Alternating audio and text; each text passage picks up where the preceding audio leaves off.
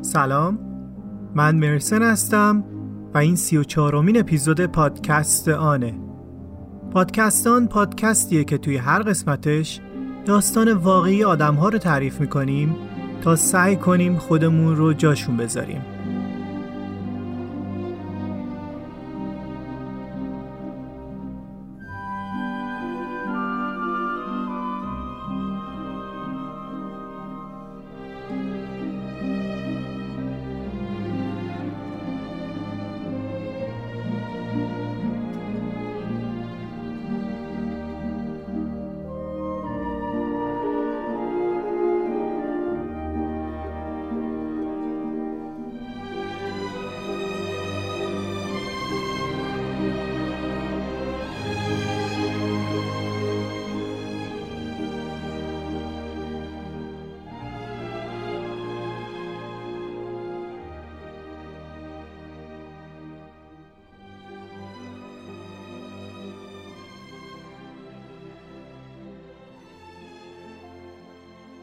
این اول اپیزود باید یک چیزی رو هم اصلاح کنم.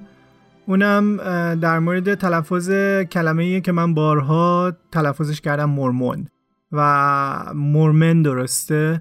و یکی از دوستان توی کامنت های Castbox درستش رو نوشته بود و تذکر داده بود.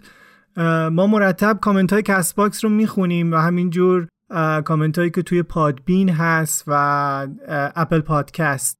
اونجا اگر برای ما کامنت بذارین و ما رو نقد کنید لطف بزرگی می‌کنید. این رو هم اضافه کنم که این داستان یکم خشونت آمیزه و ممکنه برای بعضی از شنونده ها مناسب نباشه. مخصوصا برای کودکان. اگر بچه اطرافتون هست لطفا از هدفون استفاده کنید. این قسمت با حمایت پادکست رادیو ماجرا تولید میشه. پادکست رادیو ماجرا محصولی از شرکت لسکند احتمالا همه شما لسکند رو به عنوان یه سایت مرجع گردشگری و سفر حتما می‌شناسید. لسکند یه پادکستی هم در حوزه سفر و گردشگری داره به اسم پادکست رادیو ماجرا. توی دو تا فصل اول این پادکست مهمونایی که یه سفر خاصی کرده بودن می اومدن تجربه سفرشون رو در اختیار شنونده ها قرار می‌دادن. مثلا یکی با دوچرخه رفته بود مغولستان یکی تنهایی رفته بود کره شمالی. یکی با 206 رفته بود اروپا رو دور زده بود و غیره.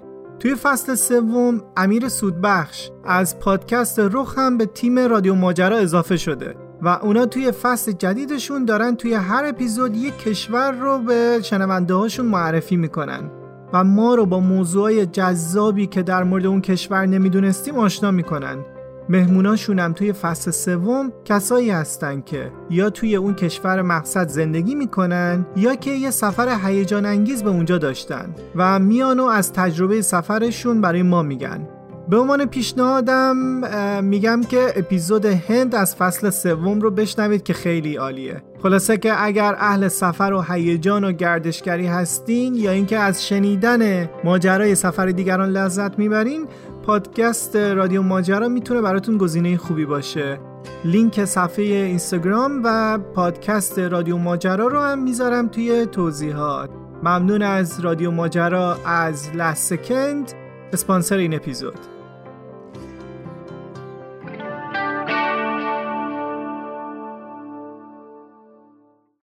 بریم سراغ داستان. من می‌تونستم تارا باشم.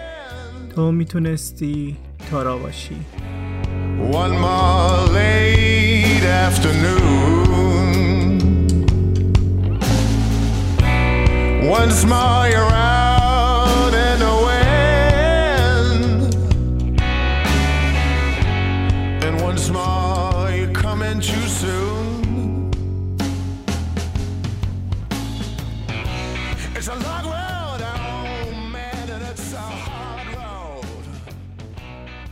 شان مچمو ول کرد و افتادم روی زمین. سرمو بالا گرفتم دیدم داره به دم در نگاه می‌کنه. اون لحظه بود که فهمیدم نه انگار واقعا تایلر اونجا وایساده. شان یه قدم رفت عقب. اون صبح منتظر شده بود که بابا و لوک از خونه برن بیرون و برن سر کار تا کسی نتونه قدرت فیزیکیش رو به چالش بکشه ولی فکر اینو نکرده بود که یهو ممکنه تایلر پیداش بشه. تایلر دوباره تکرار کرد که اینجا چه خبره؟ و اون لحظه گریه مامان قطع شد. اون انگار خجالت می‌کشید. چون تایلر مدتها بود که از خونه رفته بود و دیگه عضوی از خانواده محسوب نمی‌شد. انگار که باید رازهامون رو ازش پنهون می‌کردیم. رازهایی مثل اینو. دوتا برادرام به همدیگه نزدیک شدن. تایلر اومد نزدیک و زل زد توی چشمای شان. بدون اینکه پلک بزنه. مثل اینکه مثلا بخواد بگه هر چی بوده باید الان تموم بشه. شان دوباره شروع کرد در مورد لباس و کارهایی که من توی شهر می‌کنم صحبت کرد که تایلر دستش اوورد بالا و گفت که نمی‌خوام بشنوم. بعد سویچش رو گرفت سمت من و گفت از اینجا بزن بیرون. منم سویچ رو قاپیدم و رفتم بیرون. شبم دیر وقت برگشتم. از شان خبری نبود. اما خوابم هم نمی برد. نصف شب صدای ماشین شان اومد که داره میاد سمت خونه. چند دقیقه بعد در اتاقم باز شد و اومد کنار تختم نشست. یه جعبه مخملی هم توی دستش بود. خودش بازش کرد و گردنبند مرواریدی که برای معذرت خواهی گرفته بود رو نشونم داد. یکم با هم حرف زد و به هم گفت که تو شبیه دخترای دیگه نیستی و منو ببخش و تو دختر خاصی هستی و بعد رفت. فردا صبح که بیدار شدم گردنم کبود شده بود و مچم باد کرده بود. تایلر اومد سراغم با صدای آروم بهم گفت که تارا وقتشه از اینجا بری.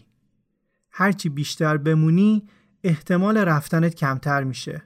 پرسیدم کجا برم آخه؟ گفت همون جایی که من رفتم. دانشگاه. دانشگاه بریگم یانگ به کسایی که توی خونه درس خوندن هم پذیرش میده. فقط باید یه امتحان بدی. امتحان ACT. بعد بلند شد که بره. دوباره روشو برگردون گفت که تارا یه دنیای بزرگ پیش روته.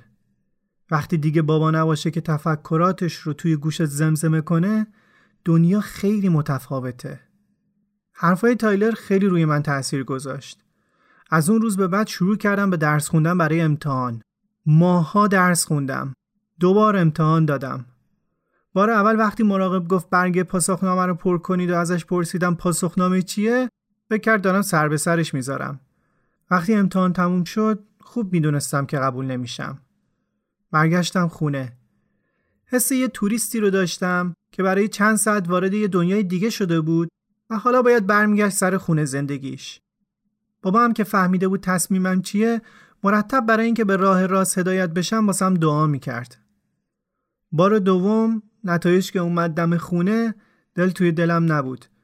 من یه نمره 27 می‌خواستم و نمرم شده بود 28. برای دانشگاه فرم ثبت نام رو فرستادم و یه مدت بعدم پذیرشم اومد.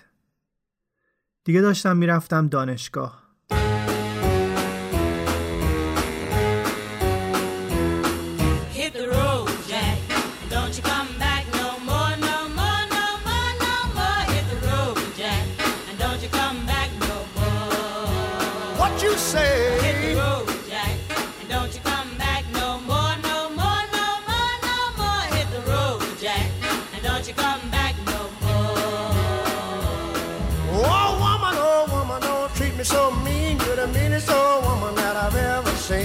I guess if you say so, I'll have to pack my things and go. That's right, hit the road, Jack. And don't you come back no more, no more, no more, no more. Hit the road, Jack. دیگه اوایل سال نو بود و من و مامان راهی محل جدید زندگیم شدیم یه خونه با آشپزخونه، نشیمن و سه تا اتاق خواب کوچولو مسائل زیادی هم نداشتم که بردارم ده دوازده تا شیشه کنسرو هلو رخت خوابم و یک کیسه زباله پر از لباس. قرار بود من با دو تا دختر دانشجوی دیگه همخونه بشم. ما زود رسیده بودیم و اونا هنوز از تعطیلات کریسمس بر نگشته بودن. وسایل رو که بالا بردیم چند لحظه ای من و مامان توی آشپزخونه وایستادیم. فضا به قدری عجیب و غمگین شد که مامان سری منو بغل کرد و رفت. سه شبانه روز تنهای تنها توی آپارتمان بودم و با این حال از حجم صداهایی که میشنیدم داشتم دیوونه می‌شدم. توی کوهستان صدا محدود میشن به باد به آواز پرنده و کلا صدای طبیعت. داشتم از بیخوابی هلاک می‌شدم که اولین همخونه ایم رسید. شنون می‌خواست که makeup artist بشه. وقتی دیدمش یه شلوار صورتی شیک تو خونه پوشیده بود و یه تاپ دوبنده تنگ تنش بود. من به شونای لختش زل زده بودم و احتمال میدم که حتی معذبش هم کرده بودم. بابا به این مدل آدما می‌گفت کافر. من همیشه تلاش کرده بودم به این مدل آدما نزدیک نشم چون فکر می‌کردم احتمالا کفرشون مصری باشه. حالا شنون اینجا همخونه من بود. به نظر نمی رسید که شنون هم از من خوشش اومده باشه. اونم به لباسای گل و گشادی که تن من بود با یه حالت ناخوشایندی نگاه می‌کرد. اصلا پرسید که چند سالته؟ و من که نمی‌خواستم رو کنم که 17 سالمه گفتم تازه واردم. اون رفت سمت آشپزخونه و منم گفتم که من میرم میخوابم. گفت خوبه که داری میری زود بخوابی چون فردا صبح زود باید بریم توی کلیسا مراسم داریم. باورم نمی‌شد اونم کلیسا میره. در بستم و با خودم فکر کردم که چطور ممکنه یه مرمن باشه. بعد یاد حرف بابا افتادم که می‌گفت کافرا همه جا هستن. گفته بود بیشتر مرمنا کافرن ولی خودشون نمی‌دونن. فکر کردم شاید همه کسایی که قراره توی دانشگاه ببینم هم کافر باشن. هم خونه دومم اسمش ماری بود. سال سوم رشته تعلیم و تربیت اطفال بود. لباس پوشیدنش دقیقا همونطوری بود که باید یه مرمن روز یک شنبه بپوشه. دامن گلدار بلندی که تا نوک پاش می‌رسید و پیرهن پوشیده و سنتی. معلوم بود که ماری کافر نیست. همین باعث شد که یه چند ساعتی کمتر احساس تنهایی بکنم. ماری اما یه کار دیگه ای می‌کرد که خیلی عجیب بود. یهو بلند شد و گفت که فردا کلاسا شروع میشه وقتشه که برم خاروار فروشی. ما هیچ وقت روزی یک شنبه خرید نمی کنیم. یک شنبه ها خرید کردن حتی یه آدامس هم حرومه. وقتی برگشت با بیخیالی همه وسایل رو از پاکت ها در آورد و من یه قوطی نوشابه رژیمی هم توشون دیدم. خوردن این نوشیدنی ها مغایر با دستورات خدا بود. اگه بابام اینجا بود حتما داغون می‌شد. گفتم داغون روز اول دانشگاه افتضاح بود. اتوبوس اشتباهی سوار شدم و کلاس هم, هم اشتباهی رفتم. همه چی قاطی و در هم بود. برنامه کلاسی من متوجه نمی شدم.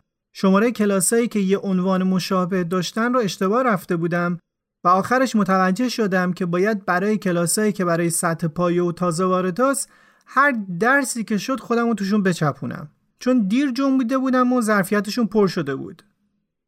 مقدماتی انگلیسی تاریخ آمریکا موسیقی مذهب و هنر در تمدن غرب. این چیزایی بود که قرار بود بخونم. درس عموما با پیشفرز این که بخشای بیسیک رو هر دانشجو توی دبیرستان خونده جلو می‌رفتن. کلاس تاریخ آمریکا توی سالن اجتماعاتی برگزار شد که به افتخار بنیانگذار کلیسای مورمن جوزف اسمیت نامگذاری شده بود. فکر می کردم که باید درس آسونی باشه.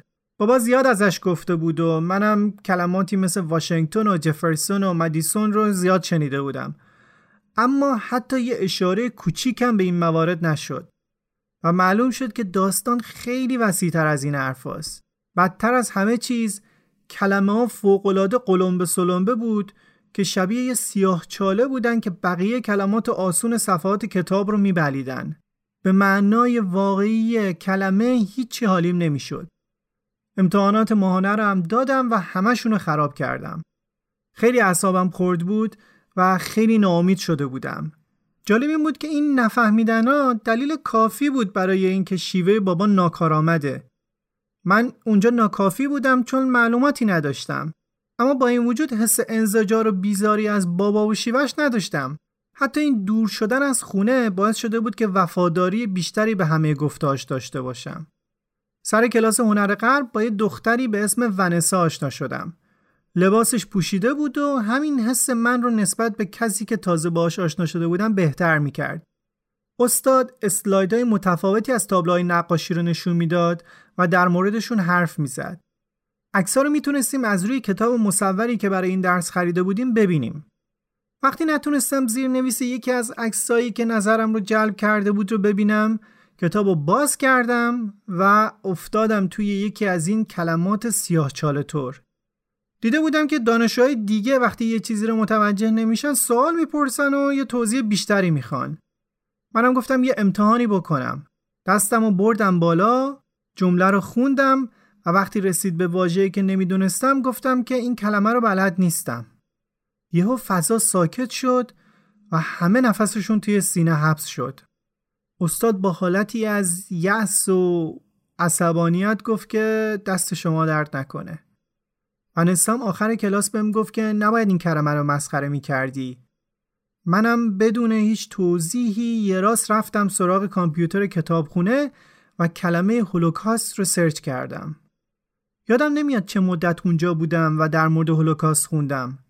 اما یادم میاد که بعدش به صف زل زده بودم و نمی‌دونستم بحتی که دارم از ندونستن همچین واقعی بوده یا از هولناکی اتفاقی که افتاده. اوزام کلا با همخونه خوب نبود و جو آپارتمان سنگین بود. من خیلی آدم بهداشتی نبودم و این خیلی آزارشون می‌داد. یه جوری بهم نگاه می‌کردن که انگار با یه سگ هار هم خونن. شایدم حق داشتن. من خیلی به ندرت از صابون استفاده می‌کردم و این خیلی براشون عجیب بود. از طرف دیگه حساب بانکی من حسابی داشت آب می‌رفت. میترسیدم که نتونم واحدامو پاس کنم. با یکم تحقیق فهمیدم که اگه بتونم معدل تقریبا کامل بگیرم از شهریه دانشگاه معاف میشم و این تنها امیدم بود. هنوز وقت داشتم که این آرزوی مهار رو درست کنم. تاریخ آمریکا داشت برام آسونتر می‌شد و عمل کردم هم توی درس تئوری موسیقی خوب بود. اما توی انگلیسی دست و پا می زدم. استادم می‌گفت که توی نوشتن استعداد دارم اما خیلی سقیل و نامعنوس می نویسم. اما مصیبت اصلی درس تمدن غرب بود. یعنی وقتی تا اواخر ژانویه اون سال فکر می کردم که اروپا یک کشوره و نقاره معلوم میشه که چقدر اوضاع بدی داشتم. به جای امتحانات ترمیک اساتید تصمیم گرفته بودن که امتحانات ماهیانه داشته باشیم و این برای من اصلا خبر خوبی نبود. اول این امتحانی که داشتم رو به خاطر استرس و ندونستن املای درست اسمایی که باید می نوشتم رد شدم. حس می کردم که باید با یکی در مورد رد شدنم صحبت کنم بلکه تسلای چیزی باشه. تایلر گزینه خوبی بود ولی چون داشت بابام می‌شد نمی‌خواستم مزاحمش بشم. برای همین زنگ زدم خونه و بابا گوشی رو برداشت. از اوضاع دانشگاه پرسید و منم با ناامیدی هرچه تمامتر گفتم که اصلا تعریفی نداره. و بعد منتظر بودم بابا با سیلی از سرزنشای متفاوت حمله ور بشه سمتم. اما در کمال تعجب گفت که عزیزم درست میشه. و من در جوابش گفتم که نه درست نمیشه. اینطوری نمی‌تونم بورسیه تحصیلی بگیرم. بابا خیلی عجیب شده بود. شایدم دلش برام تنگ شده بود. گفت بورسیه نمیشی که نمیشی فدای سرت. اگه لازم شد شاید بتونم کمک مالی بهت بکنم. یه کاریش می‌کنیم. فقط خوشحال باش. اگه لازم شدم بیا خونه. خدافزی کردیم و گوشی رو گذاشتم. به مکالمه ای که چند لحظه قبل داشتم فکر کردم. و می‌دونستم هیچ کدوم از این حرفا و حسا دووم نداره. می‌دونستم دفعه بعدی که صحبت کنیم همه چی متفاوته. و این مهربونی و لطفی که الان شنیدم کلا فراموش میشه.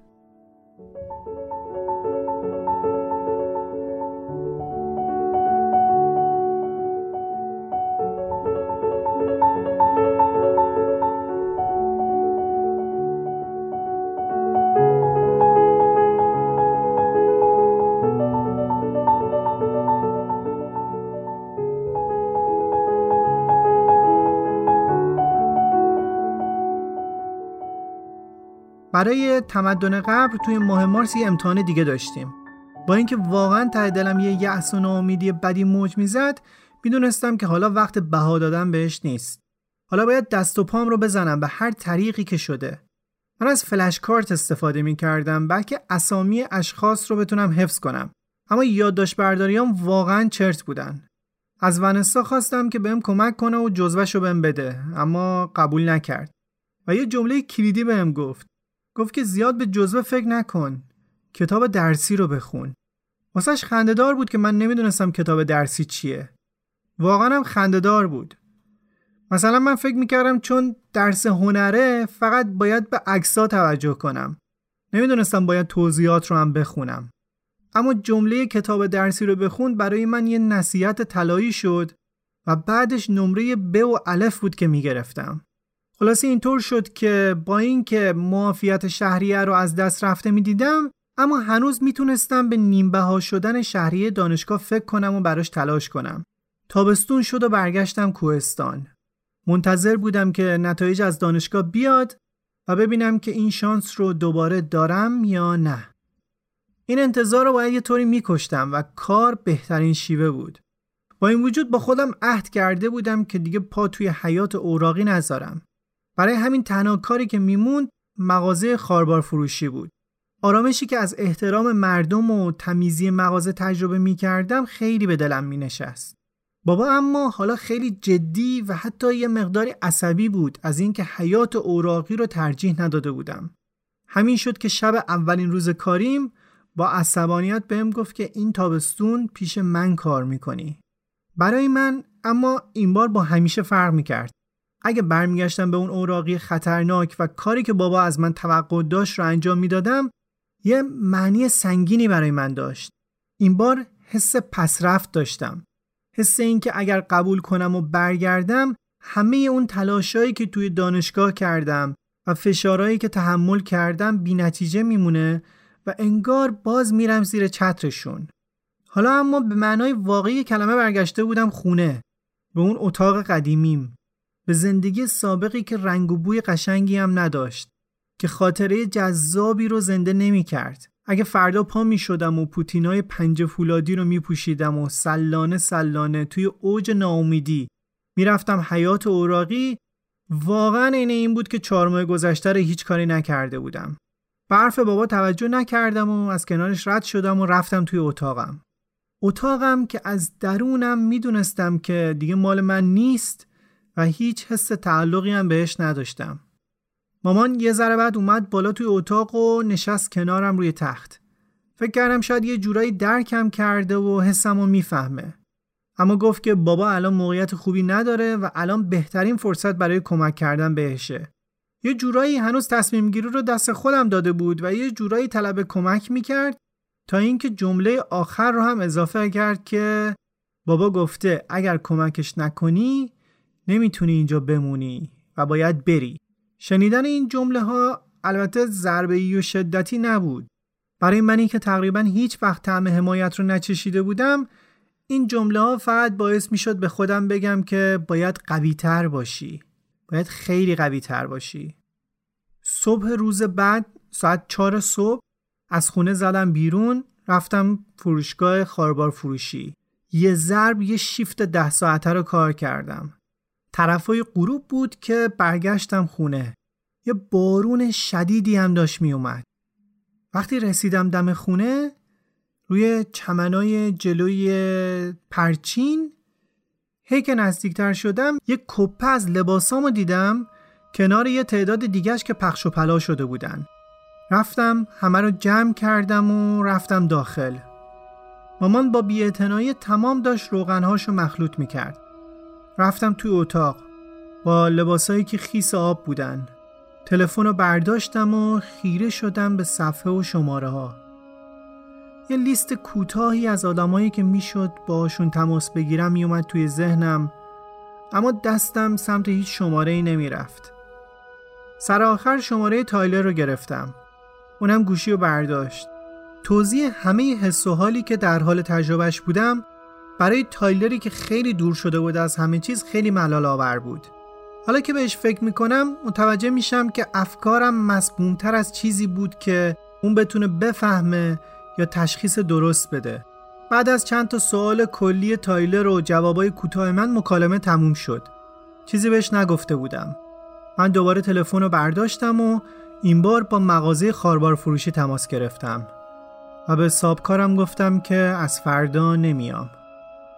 پوتینا رو که پوشیدم حس کردم انگار هیچ وقت از پام درشون نیاورده بودم.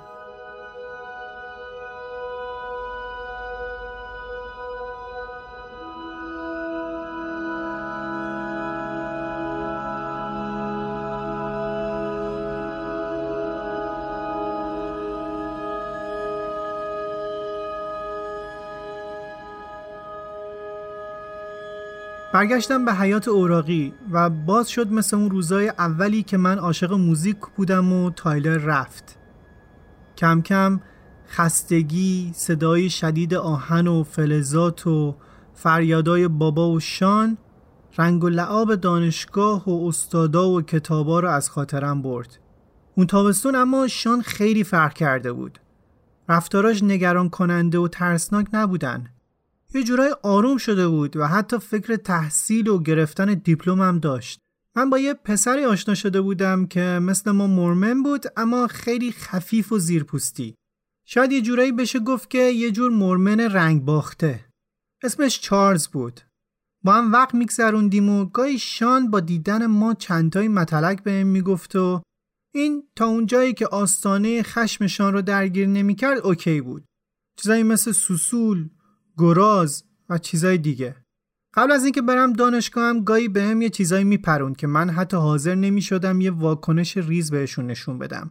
البته گاهی هم خندهدار بودن و در عین اینکه یه نمه ممکن بود آزار ببینم میخندیدم که فضا سمت شوخی بره تا یه جور آزار و اذیت.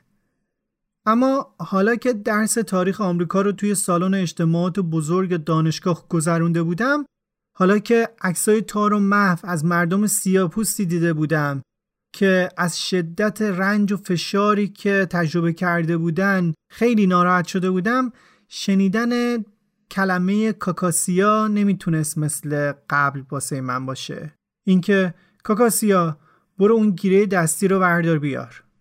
حالا که این کلمه برای من تمام سوز و گداز یک جماعت رو داشت نمی‌تونستم بهش بی تفاوت باشم. اما واقعیت این بود که زبان و کلامی بین ما وجود نداشت برای فهمیدن. حالا تنها ندایی که خیلی قوی و بلند توی ذهنم میشنیدم این بود که نباید به خودم اجازه بدم توی جنگ و نبردی وارد بشم که از همون اول فقط یه سرباز پیاده هستم و نه بیشتر. من اینجا هیچی نبودم. یه روز قبل از اینکه دوباره بارو بندیل جزئی که داشتم و وردارم و برم سمت دانشگاه یه گوشدرد شدید گرفتم. مثل این بود که یه سیخ رو فرو می‌کردن توی گوشم. چشمام کج و موج می‌دیدن و خیلی شدید به نور حساس شده بودم.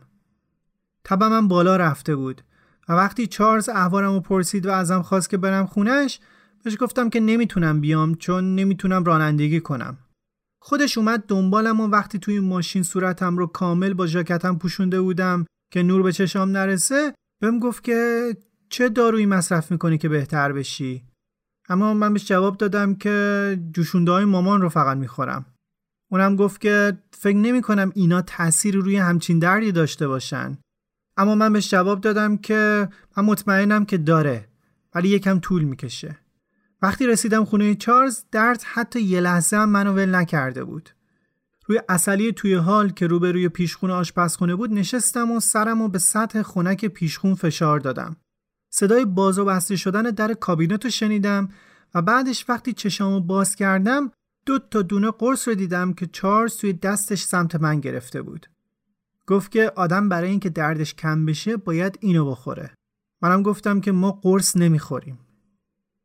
چارلز عصبانی شد و گفت ما دیگه کیه؟ فکر می‌کنی اگر این قرص رو بخوری چی میشه؟ آسمون میاد زمین؟ و من نمی‌دونستم چی باید بهش بگم. درد خیلی وحشتناکی رو تحمل می کردم و اصلا مغزم کار نمی کرد. حرفای مامان یادم می اومد که می گفت داروهای طبی سمی و این سمم هیچ وقت از بدن خارج نمیشه و تا آخر عمر کم کم نابودت می‌کنه. بعدا هم اگر بچه دار بشی بچه ها ناقص الخلقه میشن. چارلز دوباره صدام کرد و همین که حواسم جمع شد تکرار کرد که مردم برای تسکین دردشون قرص می‌خورن. و این اینقدری عادیه که من حتی نمی‌دونم چطور باید برای توضیحش بدم. لیوان آب رو داد دستم، قرصا رو هم داد بهم. به کوچیکی قرصا نگاه کردم. این اولین باری بود که قرص می‌دیدم. دوتاشو انداختم تو دهنم و بعدش پشت سرشم آب خوردم. 20 دقیقه بعد درد گوشم کامل خوب شده بود. و من تمام عصر هی سرم رو اینور اونور می کردم و با صدای بلند داد می زدم بلکه سردردم برگرده و اینجوری چارلز متوجه بشه که این قرصا به درد نمی‌خورن. اما چارلز بدون اینکه صحبتی بکنه تمام اون عصر نگاه عاقلا در صفی بهم می‌کرد و منتظر بود ببینه که کی من آروم می‌گیرم. بعدش برگشتیم کوه باک و اون شب قرار بود که چارلز شام رو خونه ما باشه. نمی‌دونم چرا شان اوقاتش تلخ بود و این اصلا خوب نبود. بابا هم هنوز از حیات اوراقیا بر نگشته بود و اینم اوضاع رو بدتر می‌کرد. از قبل برای همراهی چارلز صرف چینی مامان رو که خیلی ازش کم استفاده می‌کردیم و برای مهمون بود رو شسته بودم و خوش کرده بودم. وقتی داشتم میزو میچیدم و دقت و وسواس خاصی به خرج می‌دادم شان عصبی شد. سر میز نشسته بود و همین که بهش نزدیک شدم تا اون سمت میز رو هم بچینم سیخونک دردآور و بدی بهم زد.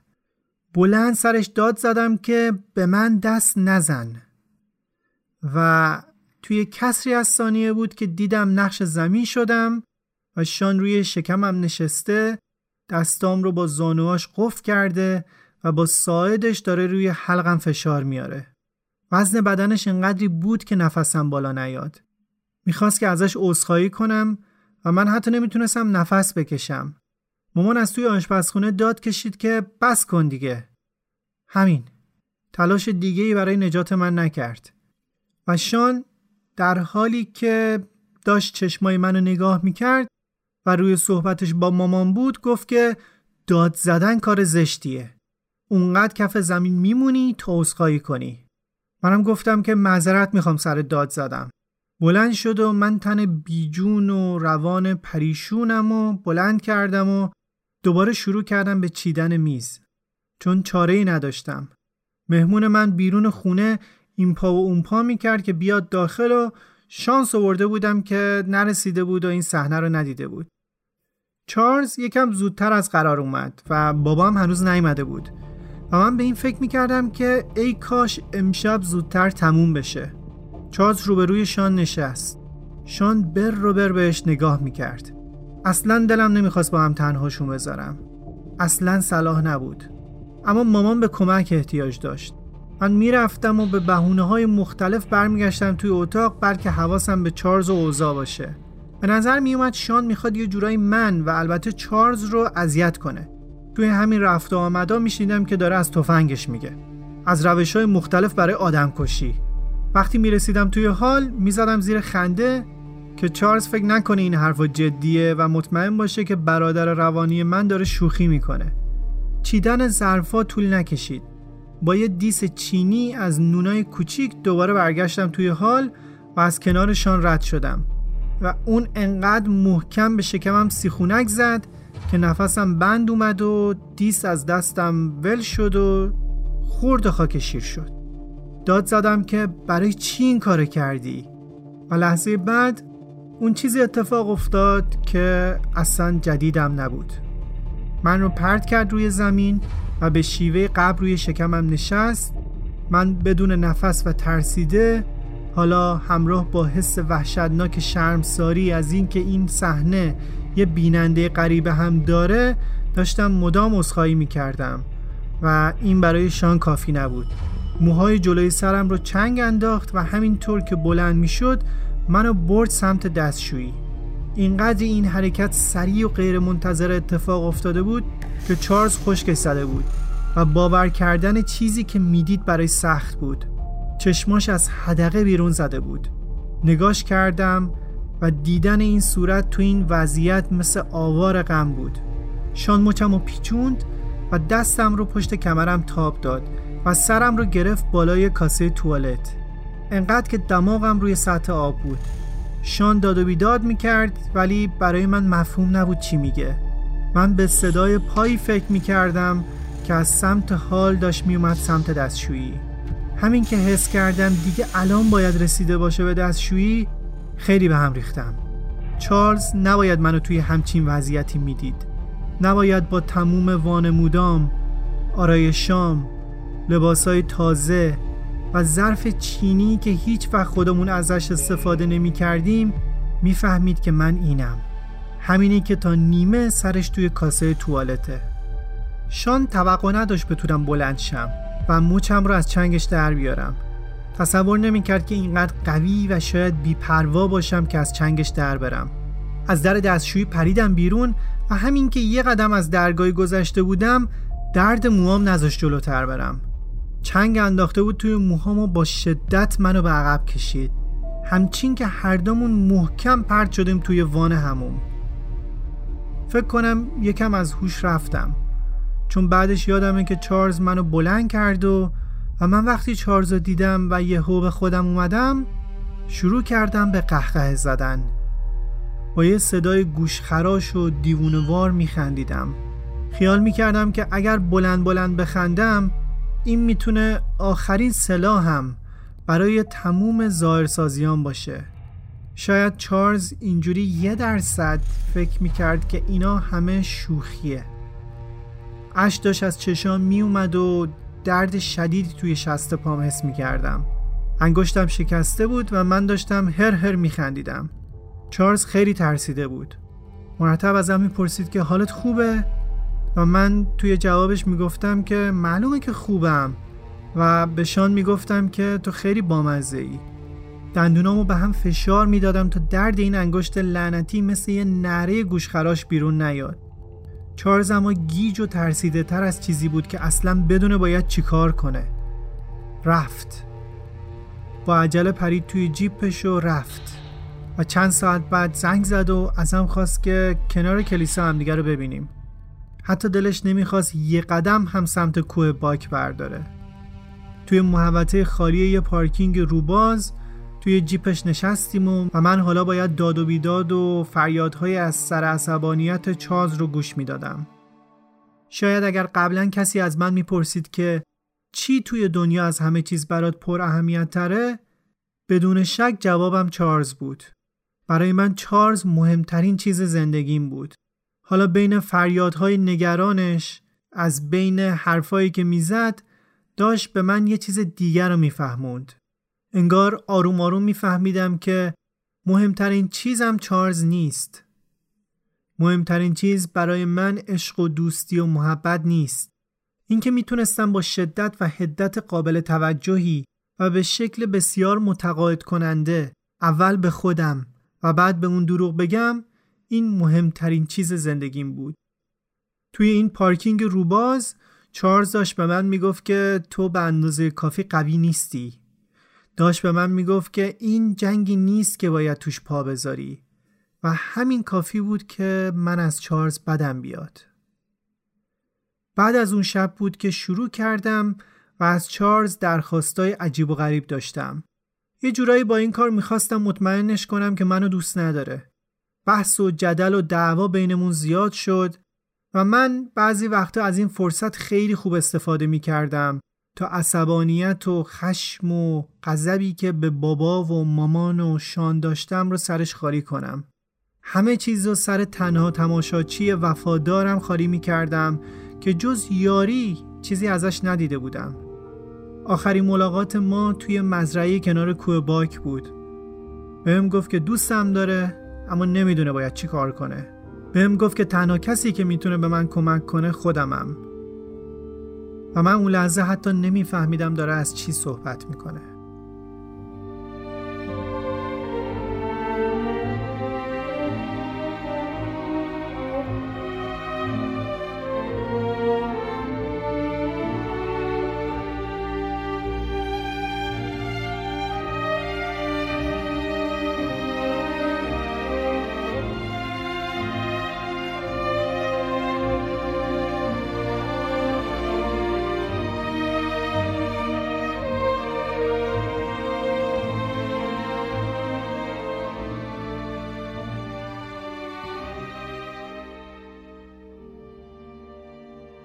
یه لایه زخیم از برف محوطه دانشگاه رو پوشونده بود.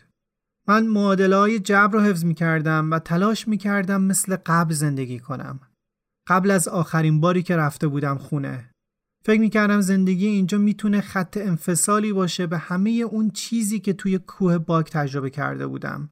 می‌تونه مثل یه دیوار سنگی بزرگ باشه و منو از هر چیزی که تجربه کردم حفظ کنه. اما این دیوار یه حفره داشت. چارلز فکر کردن به چارلز تنها چیزی بود که اجازه نمی‌داد این دیوار بی نقص و ستب رو بزرگ باشه. درد راهش رو به جسمم پیدا کرده بود. زخم معده گرفتم و بعد از برگشتن از کوه باک اوت کرده بود. شبا خواب نداشتم و با کابوس و فریادهای شدید و نهایتا با تکونای همخونه از خواب بیدار می شدم. اونا هم مدام تکرار می‌کردن که باید بری پیش دکتر هم برای زخم مده و هم برای انگشت پاد که حالا سیاه شده و اصلا باورشون نمی‌شد که من بدون مسکن و هیچ دارویی دارم به زندگیم ادامه میدم یه هفته بعد وقتی هنوز دردام کم نشده بود و بازم نصف شبا از خواب میپریدم و رابین اونی که هم اتاقیم رو کنارم می‌دیدم یه روز روی میزم یه جزوه که مربوط به خدمات مشاوره و روان درمانی دانشگاه بود رو دیدم.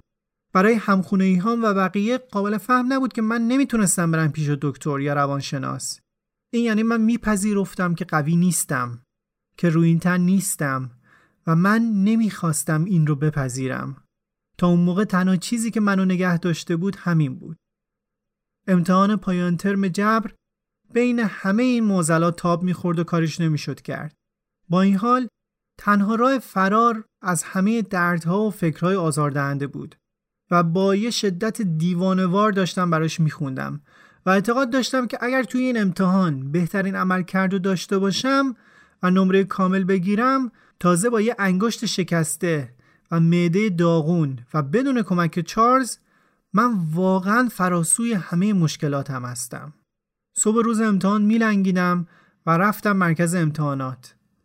جلسه امتحان برگزار شد و قرار بود نمره رو بعد از امتحان روی صفحه نمایش بزنن. به صفحه نمایش خیره شده بودم و نمرم رو دیدم. صد از صد.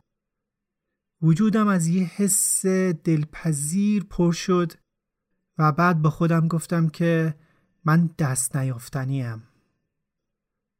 دیگه کریسمس شده بود و من باید برمیگشتم کوهستان همینطور که از تپه بالا می‌رفتم ریچارد برادر 22 سالم رو می‌دیدم که روی بالابر در حال کار کردنه.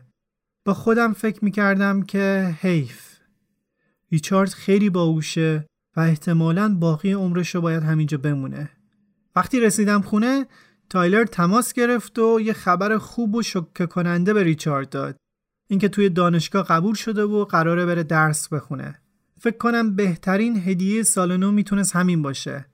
البته بابا فقط با این بود از درس خوندن ریچارد موافق بود که قرار پسرش ریچارد نظریات سوسیالیست ها و شبهات خدا ناباورانشون رو رد کنه. بابا داشت پشت بوم یه کارگاه رو درست می‌کرد. با اینکه شست پا متورم بوده هنوز درد می‌کرد کفشای پنج پولادی رو به پام کردم و برای ساخت پشت بوم بهشون کمک کردم. یه روز اواخر بعد از ظهر که کار تموم شده بود و سر وزم خیلی داغون بود شان مثل همیشه با یه لحن مثلا مهربونش منو صدا کرد و گفت که زنگ تفریحه بیا بریم شهر. این اولین بار بود که بعد از جدایی از چارلز داشتم می‌رفتم شهر و مغازه خاربار فروشی. اگر چارلز منو با این سر و می‌دید واقعا حس ناخوشایندی بهم دست می‌داد. و تمام این داستان ناگفته رو شان می‌دونست. حتی خیلی بهتر از من. انگار یه جورایی بعدش نمیومد که منو توی شرایط شرماوری قرار بده و این خوشحالش می‌کرد. دم در فروشگاه وایساده بودیم و من گفتم که من نمیام داخل من توی ماشین میمونم. تو میای داخل فروشگاه. این جمله شان بود که با تحکم خاصی هم ادا می‌شد. جملهش رو دوباره تکرار کرد و در ماشین رو برام باز کرد که پیاده شم. من نمی‌خواستم پیاده شم. شان همینطور که لبخند روی لبش نقش بسته بود گفت که دلت نمی‌خواد دوست پسرت تو رو با این تیپ تو دل برو ببینه؟ بعد یه جوری نگام کرد. انگار که با نگاهش به می‌گفت بیچاره حقیقت تو همینه. قبلا بیخودی اینقدر خودتو اذیت می‌کردی که پنهونش کنی اما آخرش وقتی بازم حاضر نشدم از ماشین پیاده شم شان سعی کرد منو مثل یه گونی بندازه روی کولشو ببره. و این دیگه برای من غیر قابل تحمل بود. و مثل همیشه بهش گفتم به من دست نزن. این جمله و اتفاقات بعدش. برگشتیم کارگاه. من لنگون لنگون وارد میشم. بابا هنوز داره کار می‌کنه. توجهی به اومدن ما نداره اگر بی فوت وقت بریم برای کمک و انجام کار ریچارد نشسته و نگاهی به صورتم میندازه که پر از گریسه و اشک رگه رگه شده و متوجه میشه که حتما یه مشکلی پیش اومده من پیچگوشتی برقی رو بر می دارم برای پیچ کردن ورقای حلبی اما میزان فشار دستام یکسان نیست. نهایتا بعد از اینکه دو تا از ورقای حلبی رو خراب می کنم بابا منو میفرسته خونه. توی اتاقم در حالی که مچ دستم حسابی بام پیچی شده نشستم و صفحه جدیدی از دفترم رو باز می کنم که بنویسم یا بفهمم. می نویسم مثل یه زامبی مشت و لگد می زد. اصلا صدامو نمیشنید بوی گریس چشمای شان دستاش و فریادای خودم رو یادم میاد و یهو نگاه می‌کنم و می‌بینم توی درگاهی ایستاده سریع دفترم و زیر بالشم قایم می‌کنم. خوب می‌دونم الان کدوم بخش از پروسشه. حالا شرمنده است. حالا حیولای درونش آروم شده و تازه فهمیده که چیکار کرده. فکر می‌کنه می‌تونه ویرانه که درست کرده یه بارقه ای از امید پیدا کنه. فقط می‌خواستیم یکم تفریح کنیم. این جمله رو میگه و بعد چند تا جمله نامفهوم دیگه. که نمی‌دونسته داره بهم صدمه می‌زنه و که تازه توی کارگاه موقعی که من دستم رو زیر بغلم گرفته بودم متوجه میشه که بهم آسیب زده. مچ دستم و قوزک پام رو نگاه می‌کنه و میره مقداری یخ رو که توی حوله پیچیده شده میاره و می‌ذاره روی دست و پام. از اتاق بیرون میره و من دوباره میرم سراغ دفترم. واقعا شوخی بود؟ واقعا نمی‌فهمید؟ و بعد شروع می‌کنم به توجیه کردن خودم. شک می‌کنم که اصلا من این جمله رو یواش گفتم یا فریاد کشیدم. دست آخر به این نتیجه می‌رسم که حتما باید با ملاطفت بیشتری باش حرف می‌زدم. چند باری برای خودم تکرارش می‌کنم که بتونم باورش کنم و بعد توی دفترم می‌نویسم. باور این تفسیر از این اتفاق برای من راحت تره.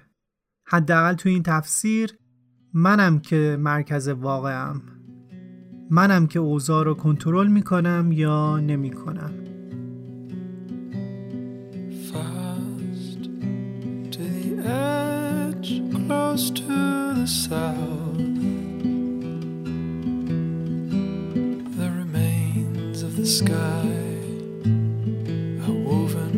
shrouds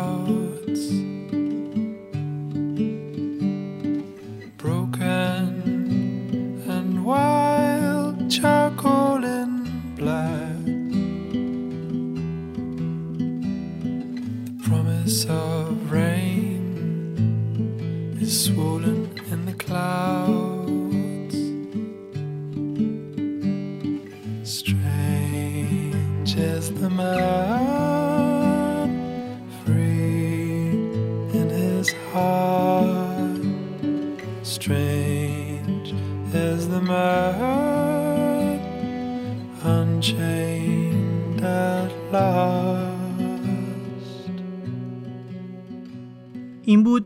اپیزود سی چهارم پادکست آن با عنوان کوها حرکت می‌کنن.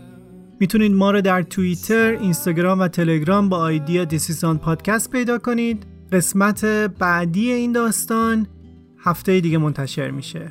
ممنون از نکیسا برای ادیت از نازنین برای کمک در نگارش و بچه های ارسی برای انتخاب موسیقی.